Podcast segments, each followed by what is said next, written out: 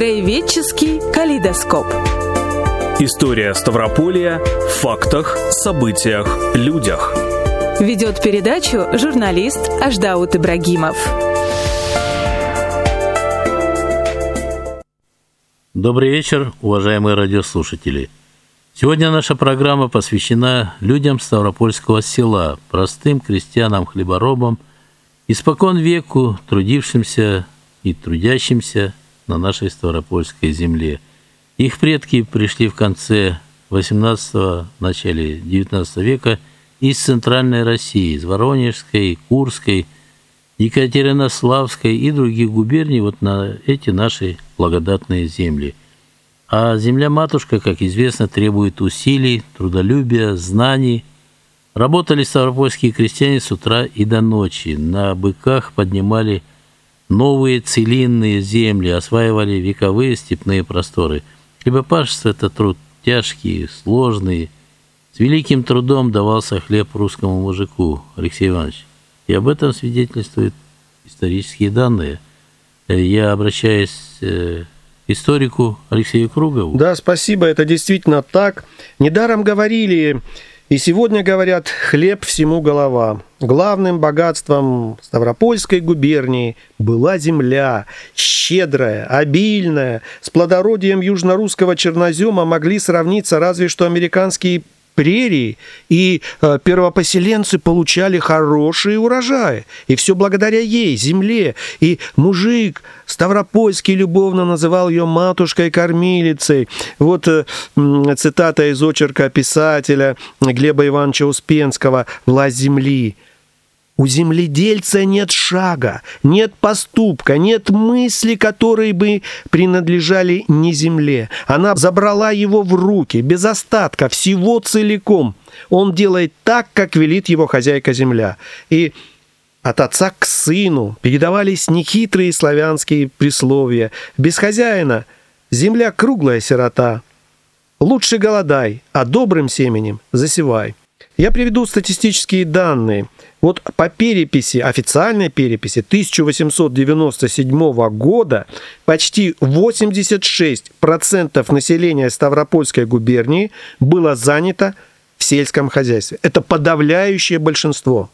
И большая часть земельного фонда губернии принадлежала крестьянскому мире, вот так называемой общине – Землей в общине распоряжался сход, крестьянский сход. В начале весны домохозяева собирались и сообща решали, сколько земли оставить под озимные хлеба, сколько под яровые.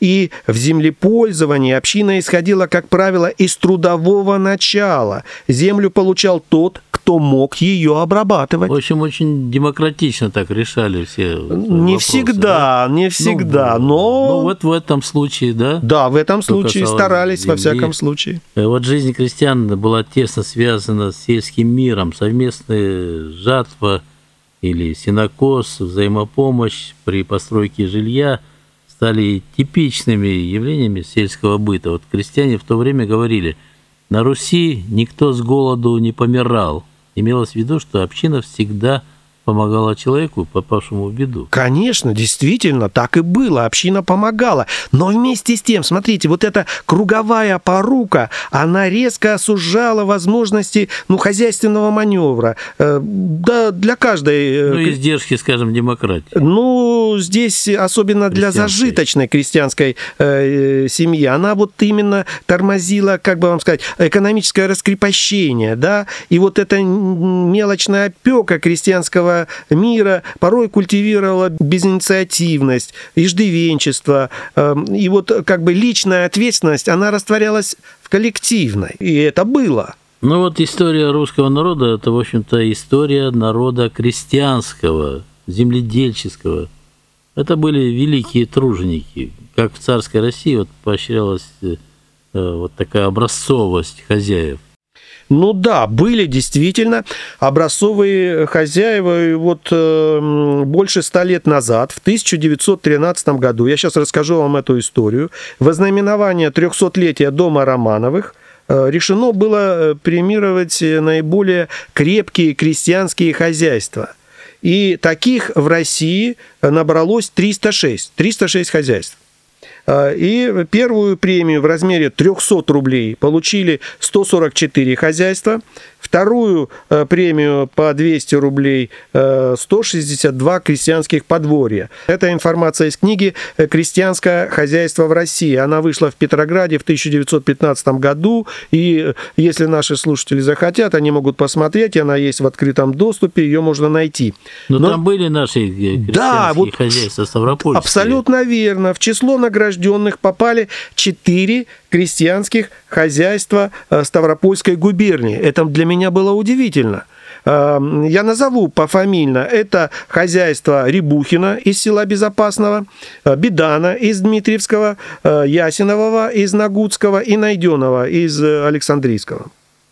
Ну, неудивительно, что наши хозяйства попали в этот список э, Ставрополь, это, ну, хлебный край. И тогда же, конечно, говорите, конечно. какая была но здесь земля что... щедрая и обильный урожай получали. Безусловно. Жаль только, что всего 4 хозяйства тогда получили эти но, Но всего-то 306, это на всю, на всю империю 306. Вы понимаете, то есть это очень, э, я считаю, что это четыре хозяйства, это вполне достойно. Причем вы, вы видите, что э, царь-батюшка отмечал не только вельмож там и чиновников, но и ну, простых и людей. Да. да. Э, премии-то давал на расширение хозяйства. И премия, еще раз я повторяю, была 300 рублей. 300 рублей, ну, деньги, в общем-то, небольшие. По нынешним временам с ними особо, так сказать, не разгуляешься. В магазине много не купишь. Ну, булку хлеба, пакет молока, там, сметану. Ну, надо учитывать...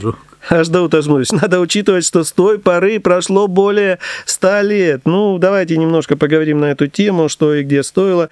Это довольно любопытный вопрос, меркантильный. Вот русский Николаевский рубль. Это несколько больше тысячи современных рублей. А по тем временам это были приличные деньги. Вот я вам скажу э, для сравнения, что депутат Первой Государственной Думы 1906 года да, э, от Ставропольской губернии получал 350 рублей в месяц. Но это, наверное, сейчас 360, ну, может быть, даже уже и 400 тысяч. Тысяч рублей по, да, по нынешним меркам. Нынешними деньгами. Да. Да. А... Ну, депутаты, они всегда хорошо, оказывается, Конечно. получали. Да? А средняя зарплата рабочего была 35 рублей рублей. Ну, да, ну, все как у нас. Абсолютно сейчас. верно, да. И на, так скажем, на эти деньги можно было купить э, там тоже целое хозяйство, там на, с десяток свиней, пожалуй. Вот. Э, вот я читал, что требования конкурса были достаточно жесткими. Поощрялись хозяева, которые применяли современные по тем временам технологии, занимались э, мелиорацией земель. Действительно, Не так и было. Так, что вот, вот, получите деньги, Конечно. делайте с ними, что хотите. Нет, нет, нет, это четко ориентировано да? было на такие интенсивно развивающиеся хозяйства. Я добавлю, что эти хлеборобы вели э, свое хозяйство на небольших площадях и не использовали наемный труд. Это, это было э, запрещено или они сознательно нет, э, там было одно из условий конкурса, чтобы э, люди, которые получали вот эти самые премии, они не использовали наемный труд и добивались при этом действительно высоких показателей. И я в качестве примера вот э, для сегодняшней нашей беседы я расскажу о хозяйстве крестьянина Александра Ануфриевича Рябухина. Он из села Безопасного. И вот это хозяйство в конце 19 века числилось среди беднейших. У него всего-то было имущество лошадь до саха. И вот он сам жаловался, э, ртов в семье много, а работать некому. У него было пятеро сыновей. Но они выросли, женились и много упорно работали. И вот это хозяйство постепенно росло, приумножалось, э, богатело. И один из сыновей почти самоучкой выучился к кузнечному ремеслу – ну, ну, кузнец был вообще по Конечно. А потом, Фигура на селе какая. Безусловно, но он крайне был необходим для хозяйства. Другой сын Рябухиных освоил э, таким же способом плотницкое и столярное дело. А третьему, вот как пишется в книге, цитирую, «посчастливилось даже побывать некоторое время в сельской школе и выучиться грамоте». И потом он в досужие зимние вечера учил своих братьев. Понимаете, то есть вот там Мастеровых эти... ребят, да? Да, конечно. А он один это читался а он умел один, парень. да, знал да. грамот. Вот Столыпинская аграрная реформа буквально всколыхнула российское село, в том числе э, естественно, и Ставропольская, из общины выделялись личные собственники. Они могли самостоятельно заниматься сельским хозяйством и земледелием, и как поступили Рябухины – ну вот сам Рябухин, как глава семьи, он принял решение. Они вышли из общины, он получил свое пользование 90 десятин земли, ну там что-то по нынешнему где-то порядка 100 гектар. Ну и как и нынешним фермерам, земля новым собственникам, в общем, досталась не самая лучшая. Половина угодьев, как оказалось, э, были солончаки. Но вот глава семьи сделал ставку уже тогда на интенсивные формы ведения хозяйства, и в частности на четырехпольный севооборот. И он не прогадал. И вот благодаря лучшей агротехнике и более раннему посеву Рябухин получил самый высокий урожай в безопасном. Представляете, вот это начало 20 века. С 30 вот этих самых десятин было намолочено 3000 э, пудов прекрасного зерна озимой пшеницы – и вот часть доходов от продажи зерна он направил на покупку скота и скоро занялся молочным производством.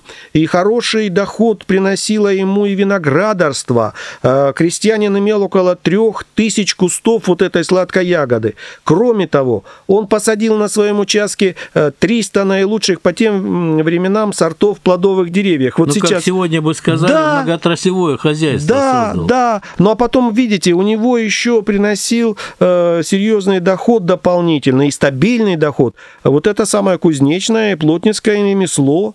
И еще раз подчеркну... золотыми руками. Еще раз подчеркну, что в крестьянском хозяйстве Рябухина не использовался наемный труд. Значит, что там у него? Глава семьи, жена, пять сыновей, пять невесток. И даже двое э, внуков-подростков, все, э, кто-то приглядывал за скотом, кто-то занимался по домашнему хозяйству, все были при Ну, потом они стали кулаками. Ну, это да. И славное хозяйство Рябухиных. Да, это... Прошло это трагическая, это трагическая, да, э, история. история. Об этом мы потом, наверное, поговорим. Да, они попали под раскулачивание, безусловно, потому что как хозяйство было крепкое.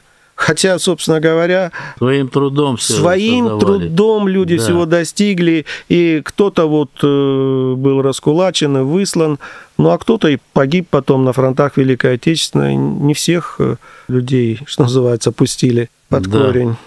Вот в наиболее трудоемких работах, таких как посевная, уборочная, заготовка сена, принимали участие все члены семьи. В общественном сознании были четко прописаны разграничения на то, что должна делать женщина, что должен делать э, мужчина. Интересно, вот какие обязанности были у крестьянок. Да, ну вот я вам перечислю исконно женские обязанности, какие были, да.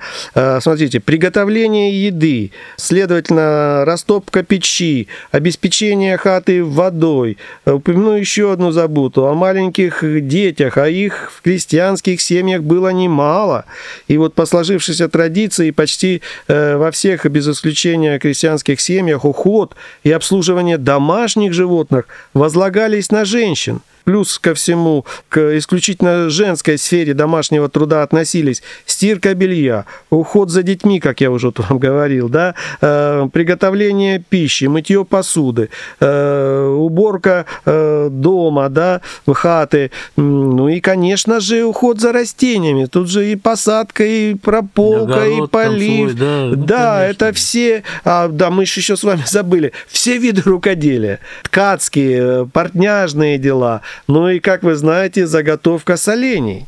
Ну, маринады. Там десятки, да, наверное, банок конечно, конечно. Это, целое было, это целый да. домашний был маленький заводик. Там, ну, да. в общем, забот, хлопот у женщин хватало. Известно, вот, что корову кормить и дважды доить нужно ежедневно. Свиньи, коры, гуси, утки, овцы выходных э, вообще не признают и требуют еды э, каждый день. А кто их должен накормить, э, подоить? Конечно же, женщина. Если это все представить в реальной жизни, то получится адский труд. И жизнь, в общем-то, такая очень тяжелая. Ну, и сегодня женщин мы не жалеем. Вот надо так самокритично признать. Они тоже по дому, Конечно, если даже нет да. огорода своего, то и в городской квартире женщина Но сейчас есть стиральные так, что машины да, современные. Все равно, все равно Сейчас есть посудомоечные Да. машины, да. А вот представьте ту женщину 19 или начала 20 века. Ну, это же была великая труженица. На ее плечах и дом, и семья, и Согласен, хозяйство. Согласен. Да, вот корова, вы сказали. Ну что за корова? Женщины ежедневно вставали в 4 утра. И вся жизнь с подойником, в натруженных руках. Вот женские руки, вот э, если бы мы посмотрели, они ведь знают цену самой да. тяжелой работе. Ну вот э, многие сельские женщины к 40 годам выглядели, э, мягко говоря, значительно старше своих городских сверстниц. Э, Такой тяжелый физически, непрерывный по времени труд, э, ну, конечно же, преждевременно старил Это самых так. красивых наших Да. женщин. Это так, от зари до зари. Ну, вот о трудной жизни эм, и женщин, и вообще э, крестьян, э, селян наших. Есть книга «Ставропольские крестьяне». Она э, была издана в 1994 году. Авторы Татьяна Александровна Невская, Сергей Андреевич Чекменев. Она есть в библиотеках. Я вообще советую ее прочитать, э, уважаемые земляки. В ней много интересного о том, как жили наши предки, именно крестьяне. А это очень важно, не забывать, кто мы. Ведь губерния Ставропольская была прежде всего крестьянской губернией. Однако, Алексей Иванович, вернемся к Рябухиным. Очень интересная семья. Вот благодаря таким хозяйственным крестьянам, как э, Рябухины, Ставропольское село безопасное тоже, да? Э, богатело, получая хорошие доходы от продажи продовольствия. В действующую армию уровень жизни ставропольских крестьян в Первую мировую войну даже заметно улучшился. Многие поднялись на поставках урожая. Ну, конечно, там же... тогда была Конечно. Они требовали э, постоянные, постоянные поставки. многочисленных родов войск. Да, ну и села в те годы были зажиточными. В том же Ставропольском уезде, которому принадлежало тогда село Безопасное. И вы знаете, я посмотрел, что очень сильное развитие на селе получила кооперация. Это был поиск удобной формы приспособления к рыночной экономике э, в условиях войны. И кооперация соответствовала, да, традициям российского Абсолютно верно, да. И э, вот в этой самой рыночной экономике, вот в этих самых э, условиях сложных э, Первой мировой войны, да, все это сыграло свою роль и полезную роль. Вот давайте посмотрим статистические данные по той же самой Безопасненской волости за 1915 год. Они есть в памятной книжке Ставропольской губернии. Были такие, издавались очень интересные статистические сборники. Данные по э, Безопасненской волости. Э, В селе Безопасном числилось 14 водяных и 6 ветряных мельниц. Был один маслобойный завод, 4 кирпичных и 2 известковых. В самом селе с хуторами и поселками проживало тогда почти 18 тысяч жителей. Они имели в своих хозяйствах почти 6 тысяч лошадей, около 13 тысяч овец, более 5 тысяч голов крупного рогатого скота. Это было очень большое хозяйство по тем временам.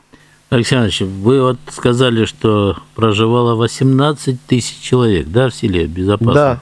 А сколько сейчас э, живет? Да, около 6 тысяч человек. То есть вот э, посмотрите, за период войн, революции, коллективизации население только одного Ставропольского села сократилось в три раза. Да, а опять же, Рябухины, какова их судьба, судьба этой семьи? Ну, вы знаете, мы уже немножко говорили, судьбы, еще раз подчеркну, сложились по-разному. Их э, потомки, я вот, э, мне довелось бывать, их потомки по-прежнему живут в селе, работают на земле. Такова была их судьба. Вот. Но это настоящие крестьяне. Кстати, я вам хочу сказать, что э, по-прежнему есть настоящие крестьяне, крестьянские хозяйства. Вот я там познакомился с фермером, очень известным Педашенко Евгением Анатольевичем. Крепко стоит человек на земле, и видно, что вот есть люди, которые продолжают вот эти традиции фермерских хозяйств. Да, если живут еще в безопасном потомки Рябухиных, было бы интересно, да, чтобы они, они есть. откликнулись, написали они нам есть, о сегодняшней да. своей жизни, и как-то мы используем их. Да, безусловно. Воспоминания, их размышления, Конечно. рассуждения в одной из наших передач. Ну, там, э, там действительно много очень любопытных э, крестьянских э, семейных историй. И мы обязательно коснемся, да. Аждаут Ажмурзович, и вы там, я должен вам сказать, что я тоже, скорее всего, весной, может быть, ближе к лету мы поговорим, там есть удивительные судьбы, причем судьбы европейской, так сказать, истории, не только общероссийской, но и европейской. Все заинтриговали, обязательно побываем в этом селе Конечно. и на месте там пообщаемся, познакомимся с этими С удовольствием. э, людьми. Там действительно достойные люди, вот великие труженики людей. живут. Да. Крестьянский мир 19-го, начала 20 века практически исчезнувшая цивилизация. Вот в ней рождались, жили наши предки, трудолюбивые, достойные люди. Наша передача подошла к концу. Мы, журналист Аждаут Ибрагимов и историк Алексей Кругов, прощаемся с вами, уважаемые радиослушатели. Встретимся через неделю на волне маяка в 20 часов 5 минут. До свидания. Всего вам доброго. Берегите себя и всем здоровья.